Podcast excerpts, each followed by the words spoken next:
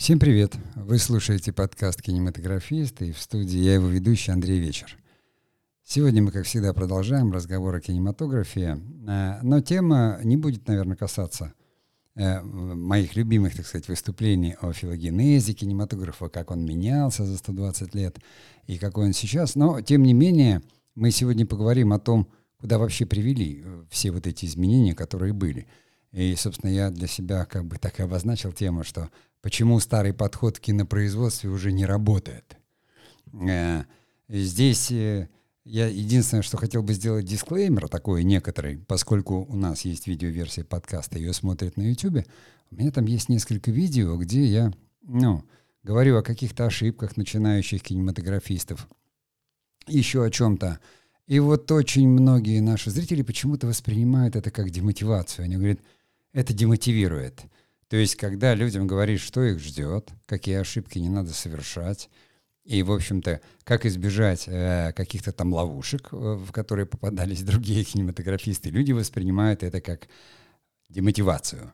Я тут делаю вывод, что, наверное, вот этот новый век, уже такой миллениальский, э, очень сильно э, в интернете какое-то время ведь действовали, по-другому не скажешь, вот эти такие коучи, мотивационные ораторы, которые совершенно точно вдохновляли людей, как бы вдохновляли, на самом деле вызывали такой прилив дофамина, говоря человеку, ты можешь, ты добьешься, ты прорвешься. Ну, наш мозг действительно так устроен, что э, идея, которая ему нравится, ну, допустим, стать царем, понимаете, он может в нее поверить и выдать такое количество дофамина, что э, подъем настроения будет невероятный, и человеку кажется, вот она мотивация, вот она. Здесь я могу сказать, что я отношусь к этому совершенно по-другому, потому что творчество — это труд и тяжелый труд. И когда, в общем-то, э, дают какие-то советы по поводу того, чего точно не надо делать, э, потому что все эти ошибки совершают, то нужно, как говорится, принять это, либо не заниматься этой работой. В общем, я заканчиваю свое выступление и введение. И так напоминаю, почему старый подход к кинопроизводству уже не работает. Делаю традиционно небольшую паузу и вхожу в основную тему.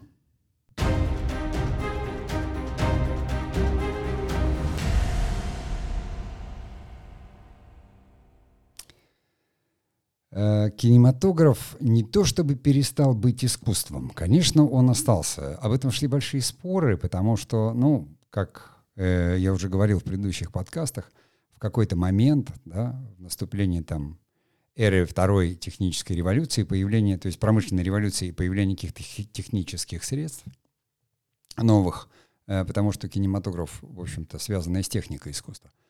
Э, появление вот этого аппарата братьев Люмьер, э, возможности создавать движущиеся изображения, похожие на жизнь, появилось новое средство. Естественно, туда там сначала пришли люди, вот эти новаторы – о которых мы говорили в прошлом подкасте, которые продвигали кинематограф как новую какую-то отрасль или новый вид там, человеческой деятельности. А потом туда пришли люди искусства. Люди искусства всегда приходят первыми. Э, в смысле, конечно, там художники, допустим, вот художник, он рисовал, а потом появляется фотография. Вы же знаете, что фотография появилась. Она сначала э, именно художникам было очень удобно. Сделали снимок, и потом по нему работаешь портрет. Модели не надо стоять. Собственно, это назначением было. Первую фотографию там пока выдержка, то есть надо было минуту или две стоять, не шевелясь. Это очень сложно. И поэтому у фотографии у первой было технологическое назначение.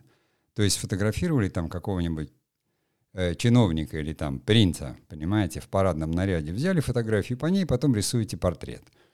Э, с кино там, ну, немножко история другая, но тем не менее все первые фильмы были сняты, я тоже говорил – это все какие-то такие пафосные события. Вот у нас первый документальный фильм — это да, прибытие поезда его императорского величества, потому что только императорское величество мог, собственно, оплатить всю эту историю, потому что наверняка человек, который ему это предлагал, там, он убедил его в том, что вот в вечности нет ничего лучше, чем сделать хронику и оставить ее, потомки потом будут наблюдать, как говорится, величие, любоваться и восхищаться. ну а потом, естественно, пришли другие люди искусства. Поскольку нужна музыка, вот вам, пожалуйста, музыканты. Музыкант себе предоставлен, допустим, который играет, он подбирает, но он же э, все равно это там э, свободная какая-то там вариация на тему. Потом пришли композиторы. Ну и так, чтобы не перечислять, да, при, пришли люди из театра, пришли и где-то вот э, действительно там, когда в кинематографе появился уже звук какой-то, и, и он стал большим, можно стало рассказывать истории, он стал превращаться в искусство. И здесь, наверное, ничего не поменялось, эм, потому что и техника, все понятно, и фестивали как были, так и остались, да и приход сам в кинематограф людей. А, хотя, ну, те, кто приходят начинающие, они иногда, иногда как бы у, у человека есть тяга вот как раз заниматься какими-то серьезными темами, он идет на серьезные фестивали. Если человек просто хочет работать там в жанровом кино, в развлекательном кино, то у него тоже как бы свои фестивали, но они, может быть, не авторские. Я сейчас, э, кажется, что там вот, э, я не растекаюсь мысли по древу, потому что я все время думаю о процессе. Творческий процесс, он не технологичен. То есть э, фильм художник, как Герман, там, он, он снимал там 7 лет, 14 лет, по-моему, вот последний фильм, и даже не закончил. То есть э, писатель, который задумывает роман, 29 лет э, Булгаков писал «Мастер и Маргариту». То есть творческий процесс так устроен – что художник делает, переделывает, снова делает. То есть это процесс познания мира, это процесс развития самого художника. В кинематографе так э, очень сложно. То есть только такие, скажем, там большие мастера, как Тарковский, могли позволить себе переснять полностью фильм, потому что оператор, там прекрасный оператор Рерберг, да, вот не устроил Тарковского, и он переснимал все с Юсовым. Полностью там фильм «Сталкер», по-моему. Был полностью переснят, и государство это оплатило. А потом там вот в последнем этом фильме «Жертвоприношение» там сгорел дом, декорация двухэтажный. Ему не понравилось, как пламя там вот э, выглядело на экране. Построили новую декорацию, снова сожгли. Там иностранные продюсеры, они с ума сходили. Но когда у человека уже статус гения, и когда то, что он говорит, это, ну, в это вкладывают деньги, и государство вкладывает, и, и, и инвесторы вкладывают, спонсоры вкладывают, потому что, ну как – ты навсегда останешься тем как бы продюсером или человеком, который вот Тарковскому денег дал на кино. То есть э, греться э, в лучах чужой славы, остаться в вечности, так же, как прибытие поезда его императорского величества. Но мы здесь не, не обсуждаем наши человеческие там какие-то слабости или мотивации, а просто говорим о том, что процесс в авторском кино, наверное, и остался неизменным. Творческий.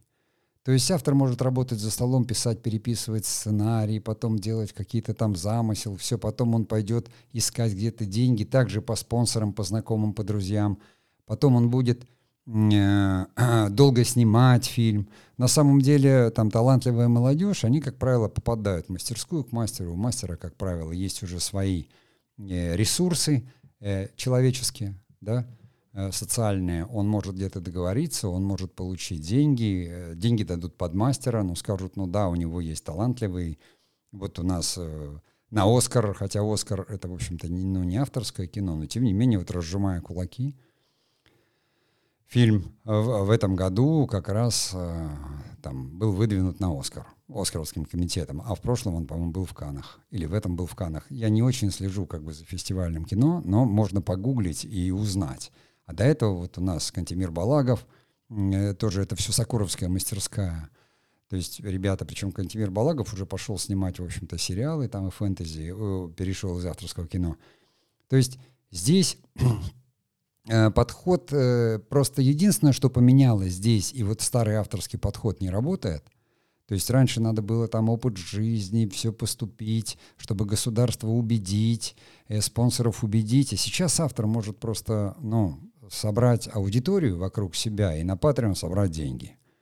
Или же там не на Patreon, на Patreon это донаты, так называемые, да, а там на какой-нибудь платформе, э, где собирают деньги. Их много, да, краудфандинговые платформы, где он просто может кинуть клич и сказать, вот как это было там, 28 панфиловцев, я не назвал бы это кино авторским, но подход к нему был именно такой, такой перфекционистский. Ребята очень там тщательно все делали, подходя к этому там, достаточно ответственно. Они набрали деньги, подтянулись какие-то люди, там очень помог Пучков, потом э, наше министерство подключилось, потом и министерство казахстанское подключилось, потому что, а как, 28 панфиловцев, там Вся дивизия это была из Казахстана. И вот таким образом, то есть все становятся причастными. Но все начинается все равно с идеи. Я имею в виду, что авторское кино... Раньше ты вообще не мог прийти в кино без государства. Где ты возьмешь пленку, где ты возьмешь э, там камеры, технику, студии. Сейчас ты можешь, в общем-то, взять это где угодно. То есть есть э, ренталы, то есть любой свет, любых людей на рынке найти легко. Надо найти только деньги. Деньги идут там под идею или под имя. То есть либо ты Тарковский, тебя знают, и все хотят тебе... Вот как прекрасно снимает там Андрей Сергеевич Кончаловский. Ему уже за 80, и все, у него есть свои там инвесторы, спонсоры, у него есть свой фонд, у него есть имя. И я уверен, что там любая идея, которая ему приходит в голову, он уже известный деятель искусств. Он говорит, а вот так, и в принципе он снимает кино в своем стиле, можно даже сказать олдскульном, то есть, ну, он классик. И он не один такой. Очень много. В этом смысле для них ничего не поменялось. Для тех, кто приходит, поменялось очень многое, потому что вам теперь идею свою пробивать надо не через там в гики фестивали, да, а через краудфандинговые платформы и через там социальные сети, чтобы вас хотя бы узнали. Ну или попадать в мастерскую к мастеру, у которого есть ресурс, чтобы сделать что-то. Это очень длинный да, путь. Э, э, следующий как бы вариант, но давайте сделаем паузу, вот, да, чтобы это не уставали слушать, и я продолжу.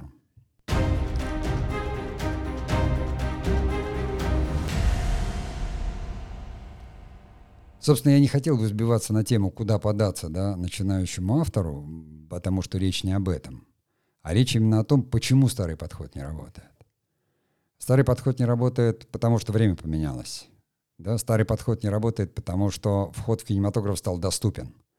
То есть если раньше тебе нужно было э, обязательно получить жизненный опыт или 25 там, поступить только в АВГИК, который учил, с 60-го года там появились курсы высшие режиссерские – а больше не было кинематографу нигде не учили, и ты распределение у нас в стране мог получить только на 15 э, республиканских студий, или если ты документалист, там было чуть больше студий кинохроники или документального или научного кино.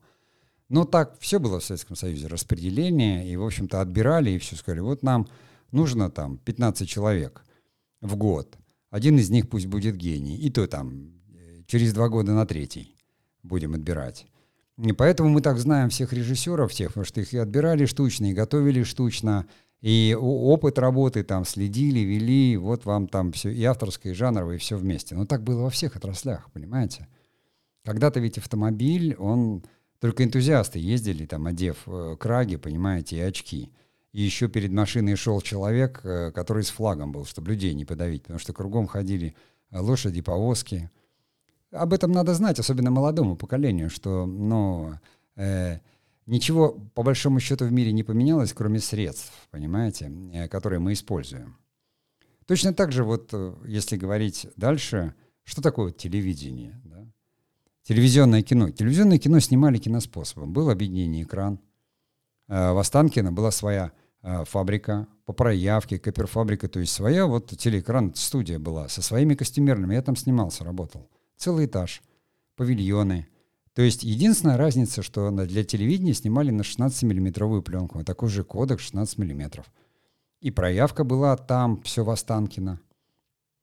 То есть снимали кино э, с учетом того, что это кино будут показывать не на большом экране, а будут показывать на э, телевизионном. То есть потом переведут его, или были специальные аппараты, где там, ну, скорее всего, переводили на магнитную пленку, потому что кино-то все равно снимали в киноразрешении, а телевидение было 4 на 3 был экран. Э, там ты никак не подгадаешь, только потом кашировать надо все это. Хотя уже появились там и широкие телевизоры. И, и здесь тоже был принцип просто такого же, вот э, если говорить, что те кинематографисты, которые ушли в новости, их принцип поменялся, они работали как, там пришли документалисты и хроникеры. И нужно было утром в газете, вечером в куплете. То есть снял ты новость, надо ее хотя бы к концу недели показать. Ну, то есть это надо ее проявить, это надо ее там смонтировать, напечатать, да, и показать. Пока не было телевизионных камер. И то телевизионные камеры первые, это дикторская голова.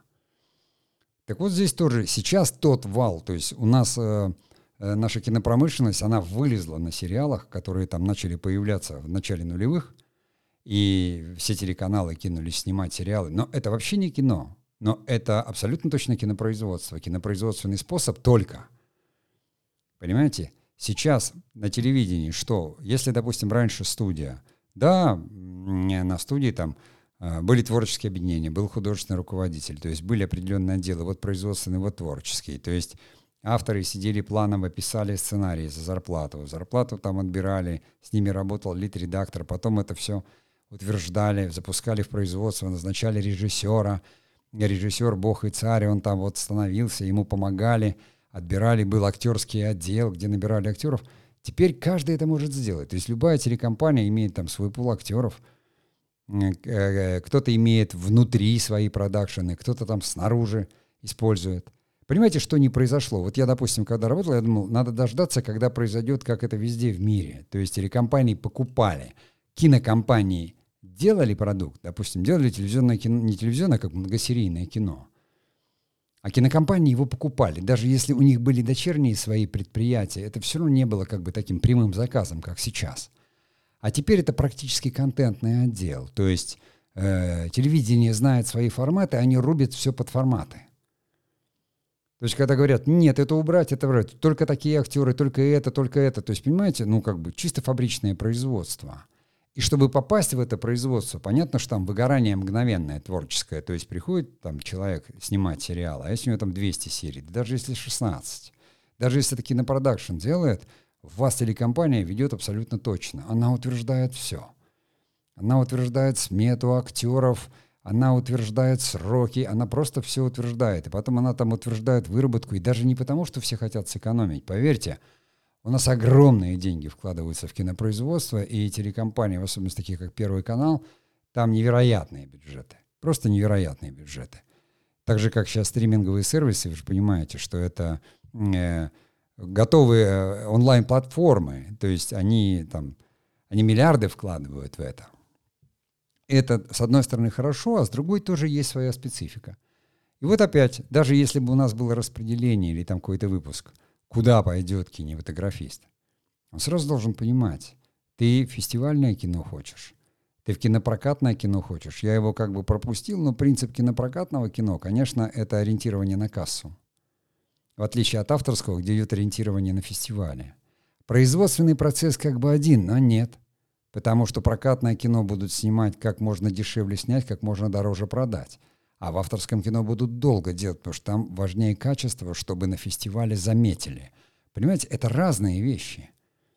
Совершенно разные. А телевидение там э, нужно, как говорится, никто не знает, вот зайдет у зрителя или не зайдет. Сериалы начинают показывать, на третьей, четвертой серии снимают. А деньги-то уже потрачены, никто не вернет. И он отправляется там на какой-то интернет-канал теле, телекомпании или там в летнее вещание – или на какой-то поседке там уходит в ночь или в дальний вечер, где нужно вещание все равно заполнять, ну а кино, ну, увидит кто-то, увидит, не увидит, не увидит. И такого тоже не было. То есть здесь технологическое отличие, потому что в нулевых там снимали практически, ну, на, на, на видеотехнику, да, а сейчас цифровая. Там же все равно была магнитная какая-то пленка, то есть с не очень хорошей оптикой, Э, потому что на телевидении это все проходило. Ну, картинка такая деревянная была, плоская, там пластичности какой-то не было. Но все это имеет отношение там, к кинопроизводству, потому что что такое вот телевидение? Это несколько ступеней. Телевидение заказывает какой-то компании. Оно может просто дать, как бы на, на самом деле, там, телевидение не покупает готовые сценарии, но, как правило, она к ним приходит, говорят, она дает заказ, нам нужны там вот такие-то детективы. Идут продюсеры там и говорят, у нас есть это, это и это, производите. Мы будем контролировать все, но мы дадим деньги. То есть сам процесс производства становится заводской. Отдел маркетинга где-то он заказывает, нам нужно там, не знаю, столько-то тысяч автомобилей Renault или Ford. Вот это то же самое. Когда есть модель, а здесь должна быть модель, они говорят, нам надо, чтобы вот столько-то с кожаным салоном, столько-то с этим, столько-то с этим. Идет абсолютный заказ сверху. Какой здесь может быть творчество, когда заказ? И то есть люди, которые там, там внизу, ну, там режиссер очень быстро все понимает, и не только режиссер. Актеры понимают, что если тебя показали несколько раз, там, ты э, вытащил, как говорится, удачу, и тебя ты сыграл главную роль в сериале, у тебя взяли там интервью, потому что, ну, тебя же будут раскручивать, сериал будут раскручивать. Вот ты завел канал уже свой там в Инстаграм, и ты известный. Это уже у тебя монетизируется, эта популярность. То есть, но самое главное, что если раньше ты, ну, никуда, даже снявшись в кино, тебя несколько журналов могло написать, если ты стал уже там звездой мировой, как какой-нибудь, не знаю, Жан Габен, потому что фильмы своим участием там шли по всему миру, то это действительно... Ну, а сейчас там человек снялся в паре сериалов, завел канал на YouTube, он уже селебрити. Уже звезда. Хотя даже в соседнем подъезде его не знают люди. То есть э, это все сегментировалось очень сильно. И это тоже надо понимать. То есть здесь навыки, какие должны быть навыки у кинематографиста, который делает авторское кино или который делает жанровое для кинотеатров, которые сейчас два года уже через пень-колоду работают из-за всяких наших локдаунов. Или для телевидения. Для телевидения там, ну, вообще режиссер. Иногда бывает так, что вот сегодня эту серию снимает режиссер с кинобэкграундом, а завтра с телевизионным. А это два разных режиссера. Но поскольку есть такая жесткая Библия, то есть и есть э, жесткий формат, который отслеживают, сборка идет вообще где-то там, режиссер на сборку даже там монтируется без него. То есть это все фабрика, это как, ну, прекрасно вы знаете, там вот сыр ручной работы там какой-то, да, или какая-то вещь ручной работы. То, что сейчас, кажется, тоже возвращается крафт, он никуда не уходил. Крафтовые вещи, ну, сколько один человек может там делать, ботинки шить? Да, в принципе, сейчас никто там от начала до конца один и не шьет. Сейчас хендмейд это делают там фабрика, там будет все равно э, 10-12 мастеров – и будет считаться хендмейд. Один человек, ну он там с ума сойдешь, пока эту кожу обработаешь, высушишь, ты просто скажешь, для чего? Для чего? Даже, да, да, даже там королям и мультимиллиардерам это все-таки делает там какая-то мастерская целая, где м, сам сапожник, может быть, больше занимается маркетингом уже. Потому что там ему досталась модель от дедушки, и он ее там чуть изменяет. И также с сыром. И также с чем угодно. Но если это завод, где нужно собрать с района молоко, быстро его превратить в творог или в молочный продукт, пока оно не испортилось, это совсем другая история. Вот это про телевидение. Потому что в первую очередь заказ идет от того, что у канала есть формат, мы там развлекательные, мы там для этого, нам нужно дневное кино, ночное кино. И все это идет, это как на любой там вот работе. И никакого здесь нет там ни творчества, просто рутина. Ну ладно. Э, давайте сделаем э, небольшую паузу, и я продолжу.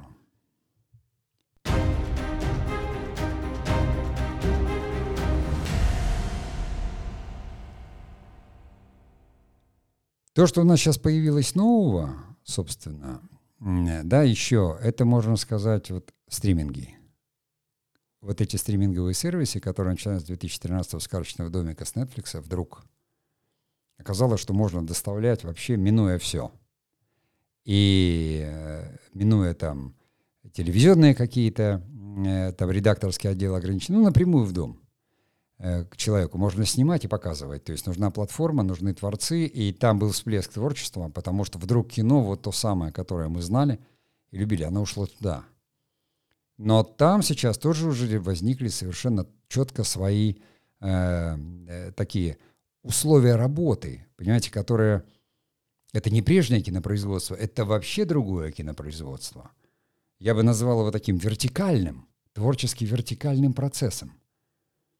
Если на телевидении э, вы только все утвердили, то есть утвердили актеров, утвердили, так сказать, постановочный проект согласовали и начали снимать, там кто-то один, может, и будет отсматривать какой-то материал, но от вас все равно ждут там в срок или когда-то под эфир – ждут практически готовый материал, то стриминговые сервисы, они э, имеют, часть имеет свои in-sale house ы, вот эти, ну, свои э, продакшены, которые производят для потребностей холдинга, потому что у холдинга несколько телевизионных каналов, пара онлайн-кинотеатров и, и еще какие-то ресурсы. Или там вот, допустим, э, у Яндекса нету э, in-sale house а своего, они не они заказывают – Точно так же Сбер заказывает. А, допустим, у ТНТ Премьер, конечно, а, то есть это кинотеатр, который есть внутренние э, компании, которые производят для них эти сериалы. И это совершенно разные подходы. То есть, когда это внутреннее, э, и там рождается, то есть туда приходят, туда не приходит продюсер, а там рождаются, там сценарные идеи рождаются, их там развивают эти сценарные идеи, потом запускают, зная точно, где это будет показано.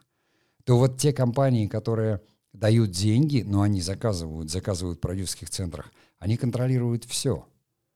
Вот как считать творческий процесс? Я недавно э, услышал, что продюсер, который сидит в продюсерской компании, он говорит, включите мне зум на съемочной площадке у режиссера, чтобы я видел, что он снимает. Как вам такой контроль? То есть, понятно, все кинематографисты, кто с опытом, говорит, ну это абсурд. Во-первых, ты там в Zoom-то ничего не увидишь по этой э, веб-камере. Нормально. Во-вторых, а что, если даже что-то... Как можно в это вмешаться? То есть идет попытка управлять, в принципе, таким же самым образом, как в больших компаниях там управляют деньгами сверху, да, есть какой-то совет. Все делают советы. То есть в больших компаниях как? Вы же из большой компании, как работает бюджет? Если даже создали подразделение и выделили деньги – это же делается как? Это делается загодя, а загодя под что? То есть сценарии собираются за год, за два, за три. Если продюсеры приходят со своими проектами, то это тоже за большое время. Все это обсчитывается, все это готовится, потом это на каких-то комитетах утверждается, а потом еще контролируют. За это время, знаете, сколько людей там, как говорится, уходит э, не только в мир иной, но на другие проекты творческие же люди не сидят на месте. И все, а менять, как ты будешь менять, если это утверждено? Где-то там говорит, ну мы же в начале года утвердили план, сейчас конец года там. Почему тут все поменялось? И так телевидение, то есть э, совершенно опытные производственники, они там просто теряются, потеют, они пытаются встраиваться в эти процессы, и они встроятся в эти процессы. Или процессы встроятся в них. Но это же совершенно другой производственный процесс. Абсолютно. Еще раз говорю, раньше производственный процесс был просто никто никому не приходил. Я там, ну, в Голливуде, может быть, оно там и было где-то, но здесь было очень четко. Была структура. Там киностудия, Мосфильм. Были творческие объединения, которые возглавлял худрук. Там свой какой-то есть худсовет, есть редакторский производственный отдел. Плановое производство, плановое. То есть в ГИК выпускает сценаристов, сценаристы прикрепляются к студии. Там ему говорят, у нас вот есть тема труда, или тема там чего-то еще, или детектив. Он идет и творит за зарплату, ходит за зарплатой в кассу и пишет, пишет сценарий, там смотрит, говорит, ну ты написал к срокам? Написал. Понимаете, как вот ходил мотыль там с белым солнцем пустыни. Ему дали, это была такая, сценарий был средний э, такого э, фильма про борьбу Красной Армии с басмачами. Просто. Это потом он стал, никто же не знал, что он выстрелит. Такой не самой высокой категории был сценарий. Сказали, ну там вот что-то про басмачей, и только, в общем-то, сам Мотыль потом там присоединился вот с этими прекрасными письмами. Марк Анатольевич Захаров написал эти письма бойца Сухова своей супруге. И, это вот стало таким фильмом, который вошел в вечность, там и космонавты смотрят перед космосом, и вообще, и мы все его знаем и любим. Но ни, никто не придавал большого значения, то есть совершенно, как говорится, а обыденный какой-то сериал какой-то категории там идеологической был. Не сериал, вернее, а сценарий.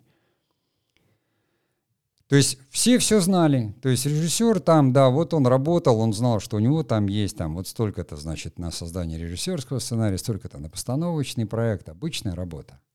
И как различаются процессы сейчас? То есть если вы решили с ним фильм снять для полного метра, вы откуда начнете? То есть для кинотеатра.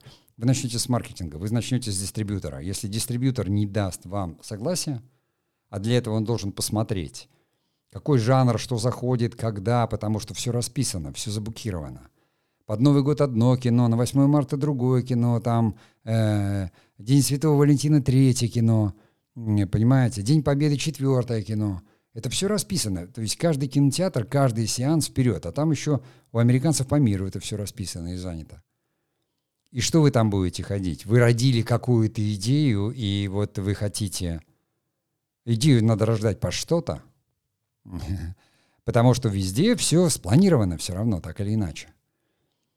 И потом плюсом вам все равно нужно найти средства, самое главное быстро снять, потому что э, даже если вы сами это будете продюсировать, вы придете в продакшн, где э, сверху накрутится столько всяких э, расходов, И нужно сделать это быстро, за 15 дней. Еще самое главное, что вывести. Чтобы вывести фильм в прокат, нужно еще два бюджета производственных. То есть вот бюджет маркетинговый превышает производственный бюджет.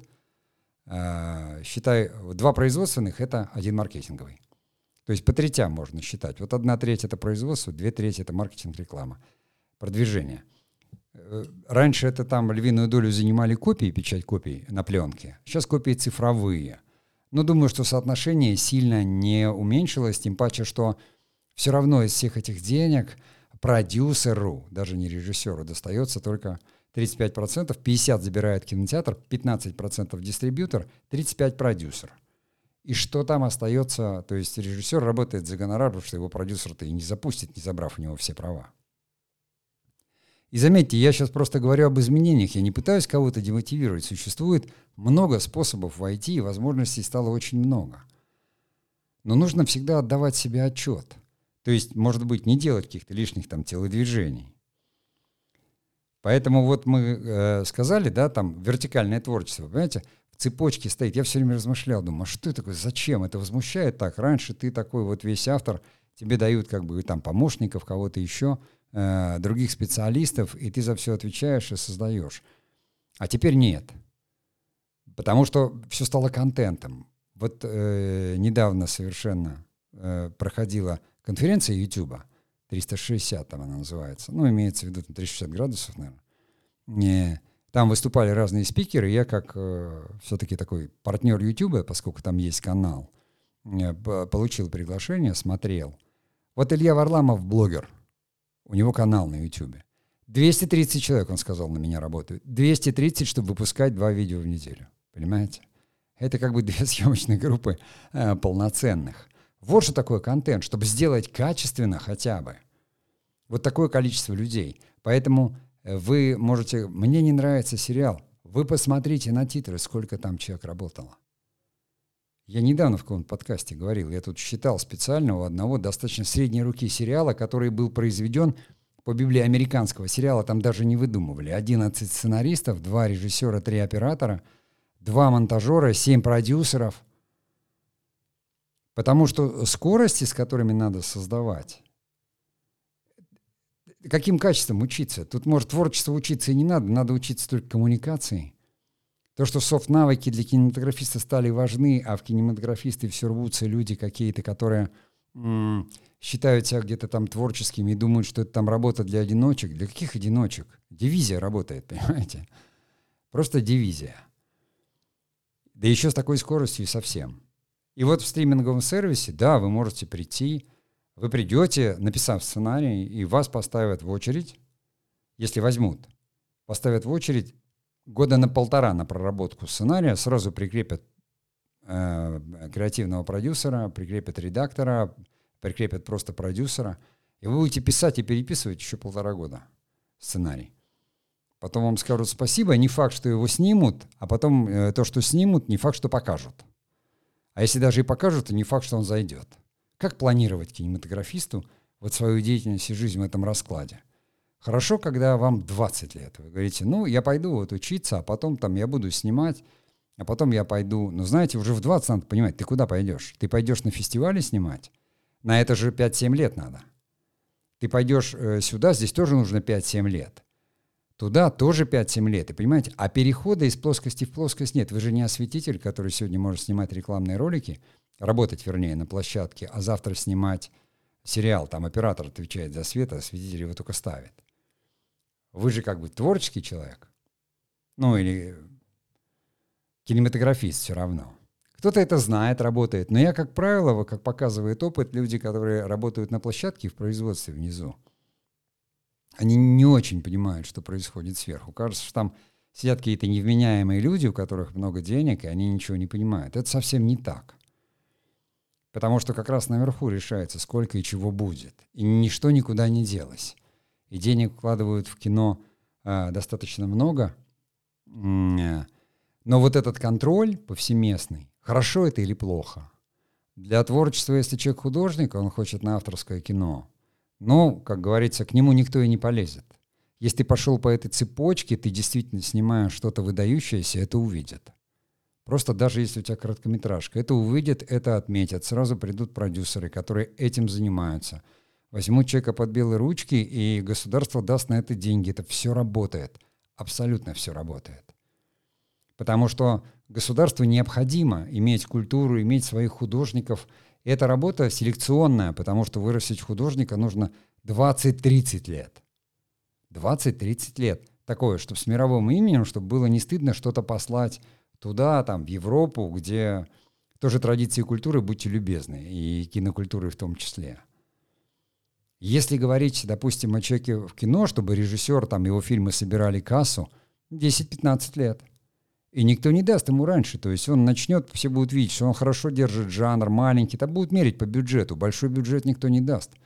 Потому что, ну, человек провалит, деньги же потеряем. 10-15 лет. Телевизионная цепочка, вот это вот в сериалы, ну, там, наверное, все-таки э, можно, я имею в виду, что отучившись уже и что-то сняв, то есть я не беру сюда учебу, но где-то за там 4-5 лет, тоже там 5-10, ну 4, 5, 3, то есть, ну, есть э, ребята, которые там уже там закончив в ГИК, они уже снимали какие-то сериалы, в особенности сейчас, когда YouTube сериалы. Потому что здесь не потому, что там слабее, там, там больше людей производит. Там у режиссера функция, он технический работник. То есть если он вменяемый, ему все дали, ему дают готовый сценарий, ему помогают набрать актеров. Его дело провести съемку, мыслить оригинально и создать контент по форме, такой, чтобы он понравился зрителю. Это недалеко ушло от того, чтобы делать э, э, видео для Инстаграм. Потому что мы понимаем, что видео для Инстаграм тоже снимают профессиональные кинематографисты, или это очень быстро снимают просто там э, девочки, женщины там на телефоне за 30 секунд делают ролик, размещают на Инстаграм, или эта фирма Audi заказывает крупной компании такой же ролик 7-секундный. И группа в 100 человек это снимает, также делает – и этот ролик лежит рядом с тем же, который вот девочка сняла и отправила. Но это же разные каналы. Канал девочки и ее друзей и канал аудио. Вы понимаете, они не пересекаются. Так же, как радио и телевидение, не пересекается. А про стриминговые сервисы я вам рассказал, что туда тоже как бы дорога 10-15 лет, наверное. Так вот я на вскидку сейчас вспоминаю, там режиссеры, все за 40, все за 40, а начали вовремя. Начали лет там в 25 закончив. То есть снимали рекламу, снимали все, что можно было снимать, снимали сериалы. И там переход из сериала в полный метр практически невозможен. Все режиссеры мечтают, но если ты начинал не с полных метров, то из сериала перейти туда очень трудно.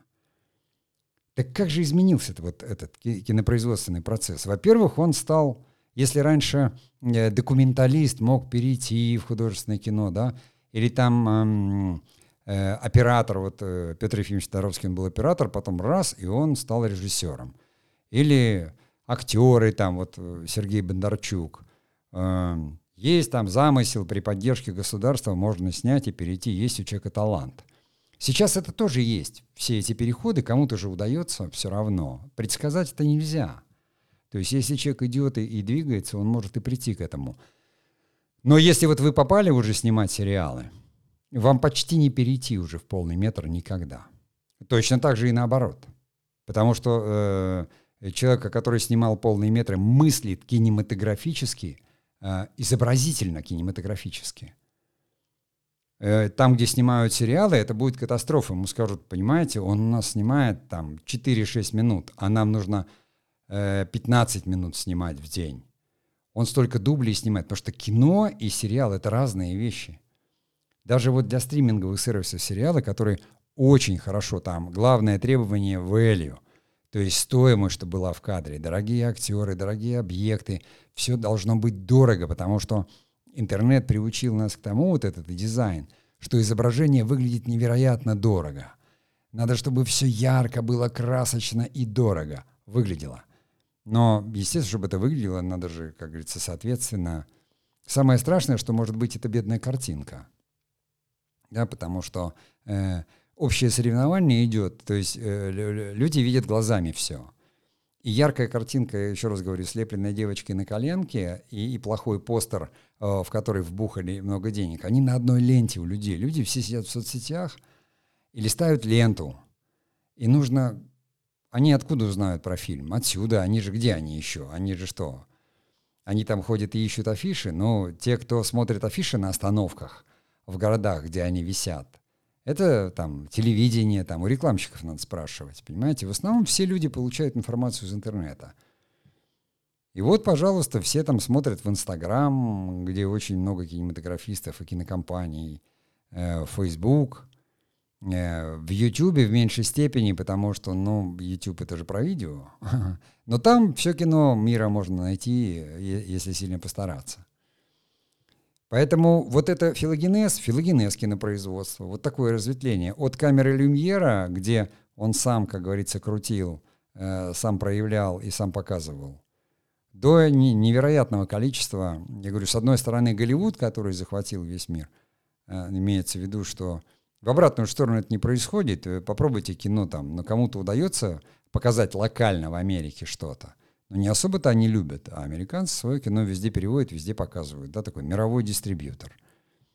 Точно так же, как там телеканалы. Это уже форматы, это уже аудитории, это уже тематики. Стриминговые сервисы вроде большие, Netflix, но он же не захватил ничего. То есть он показывает и в переводе показывает, можем смотреть, то есть это как бы такая конкуренция, что ли, увеличилась, но конкуренция в творчестве невозможна. Когда все начинают производить одни и те же форматы, то это да, вроде как. Это же каналы там все равно конкурируют за внимание зрителей. Как говорит директор Netflix, да, э, наша задача, чтобы вы не выключились. То есть э, единственный наш конкурент — это сон. Понимаешь, как устроена лента, как устроен показ сериалов. Вы не успели досмотреть, там уже включается следующая серия. Кружочек пошел крутиться. Чтобы запойный показ, чтобы вы смотрели, смотрели, не уходили. Самое главное, чтобы не уходили. И для этого все делать должно быть красочно, должно быть увлекательно.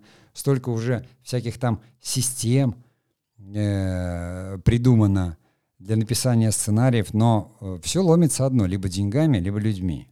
Если сценарий, как говорится, его уже приняли, в нем что-то есть, его будут допиливать там 15 сценаристов два года, и его допилят, запустят производство. Все равно. Поэтому мыслить как одиночка уже нельзя. То есть, конечно, никто не запрещает человеку э, говорить, ну, я хочу полететь в космос. Я буду космонавтом. Ну, ходи мечтай. Понимаете, потому что, вы же понимаете, дорога в космонавты там надо через там школу ДСАФ или через летное училище, надо налетать, надо попасть там в набор, надо там, там, там. В жизни все везде одинаково. Давайте я сделаю, как говорится, э, паузу и буду закругляться.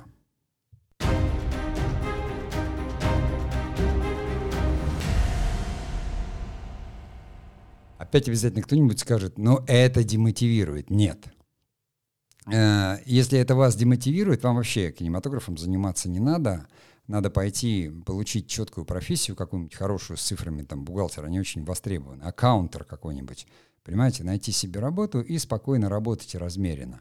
Потому что если вы хотите войти в какие-то процессы, которые вам кажутся увлекательными, типа вот такой творческий или там еще кинематограф, творчество, искусство — что-то вот создать или написать, это правильное желание.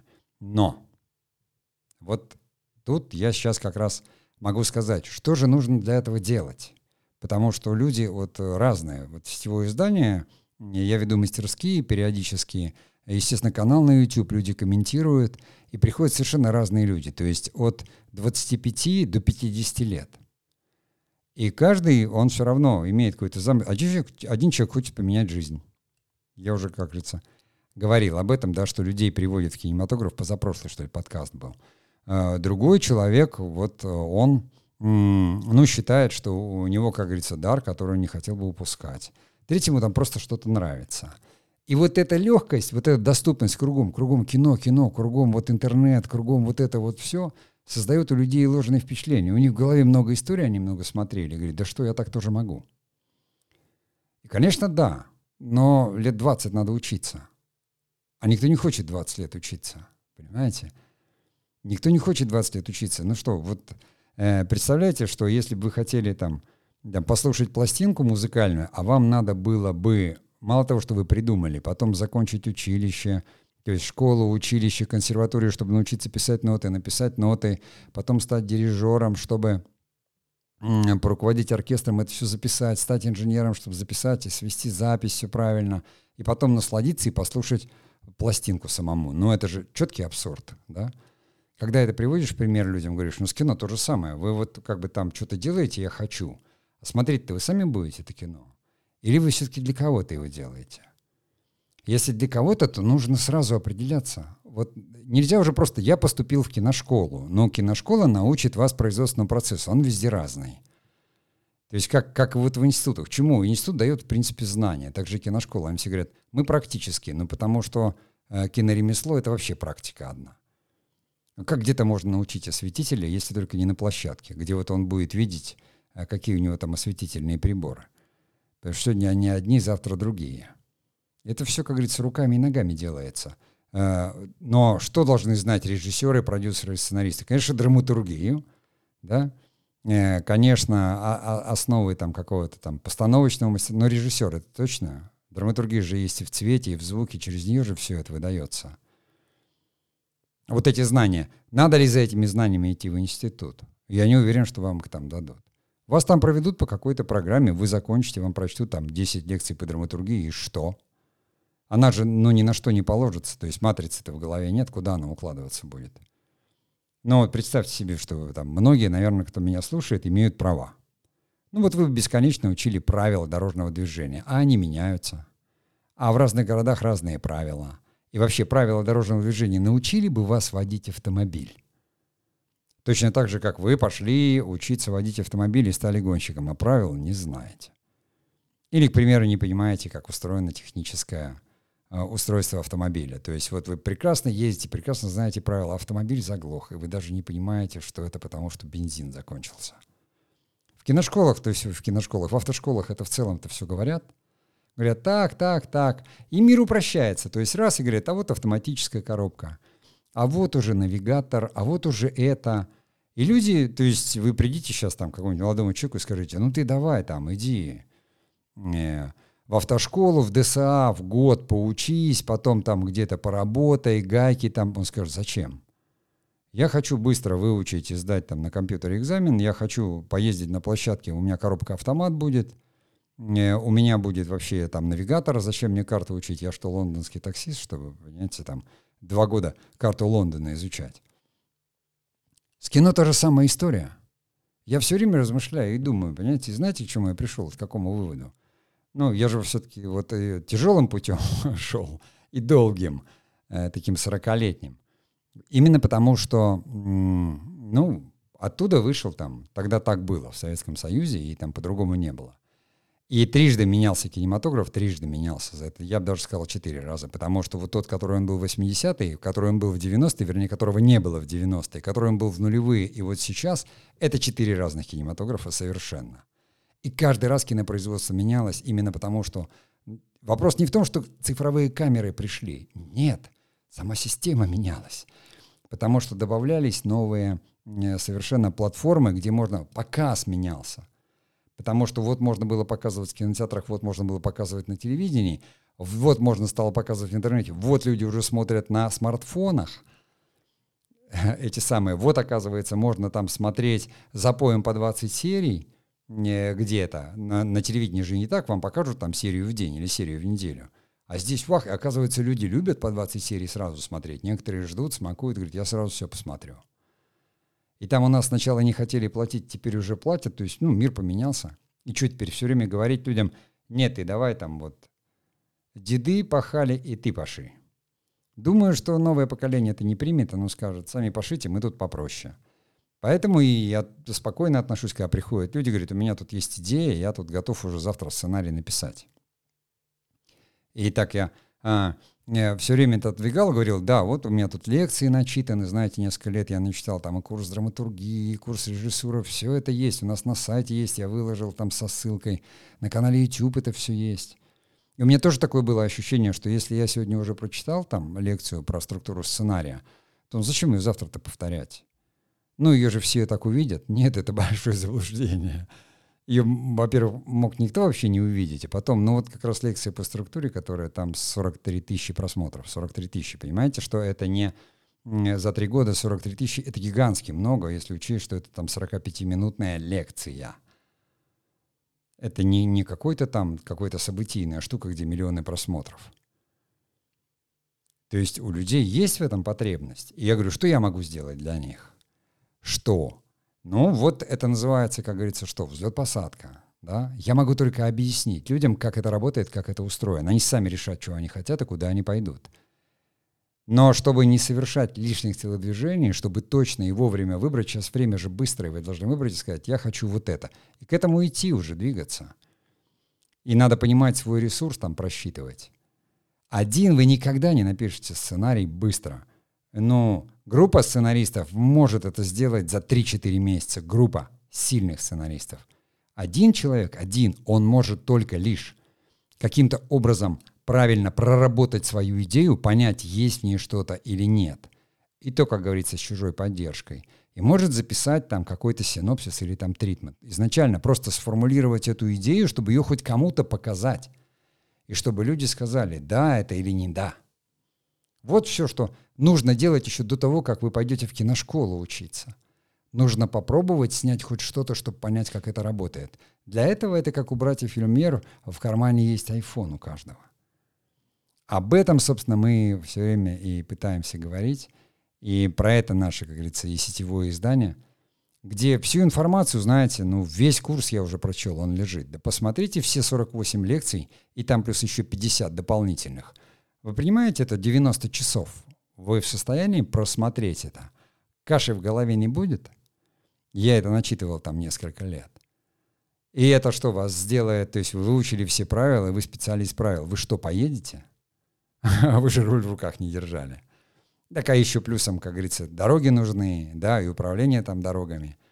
И также и здесь. Но, тем не менее, э, кинематограф, он не то чтобы быстрый стал, его много. Все равно я говорю, что старт там в кинематографе, чем ниже старт, тем вот режиссеры все туда к 40 только. Как было, так и есть. Очень долгий путь. Но сейчас они не ждут там своего часа работы кем-то, они снимают каждый день ролики это, это, и они сразу знают, что они хотят снимать и куда они двигаются. И цепочка режиссера, он начинает с роликов уже на первом курсе. Потом короткометражки проходит, потом какой-то там сейчас уже веб-сериал, а, телевизионные, потому что уже не нужны, потом киносериал, а потом обязательно какой-нибудь полный метр, который теперь уже тоже обязательно пойдет на какой-то фестиваль. Понимаете? И не факт, что нынешним режиссерам Э, захочется там попадать в какой-то прокат большой, ну, потому что, опять же, я говорю, что прокат сейчас непонятно, что с ним будет. Кинотеатры останутся, и кино будет прокатное, но, может быть, там только... Вот куда оно повернется? Блокбастеры. Вы вложите там полмиллиарда в съемки и будете два года ждать, а вернется он, не вернется. Вот надо смотреть по кассе, что там с Дюной, что там с э, этим... Начало это провалилось, не, не начало, а этот э, довод, да, Нолана. А, что там с Бондом будет? Бонда не смогли пристроить на платформы. И это все происходит, об этом мы там стараемся говорить, об этих процессах вся в подкасте. Поэтому я не знаю, э, замотивировал я кого-то или демотивировал, я считаю, что предупредил. Вот на самом деле придите к нам на сайт, там на правой колонке есть ссылки. Э, драматургия, скринрайтинг, да, фильммейкинг, э, там режиссура, продакшн, кинопроизводство – если вы выдержите хотя бы 3-4 лекции, значит вам это интересно. Если вам это интересно, надо двигаться дальше. А не пытайтесь, как говорится, бегать, э, утешая себя, наслушавшись э, всяких там мотиваторов, которые говорят, ты можешь, и все. И человек говорит, конечно, я могу. У меня же вот кроссовки такие же, как у Спилберга. Почему же нет? И бейсболку я одену, и все. И у меня, я так все чувствую, так все понимаю, я так все сделаю. Это все хорошо, только за чувство деньги не платят, за то, что вы чувствуете. Надо сделать так, чтобы другие чувствовали.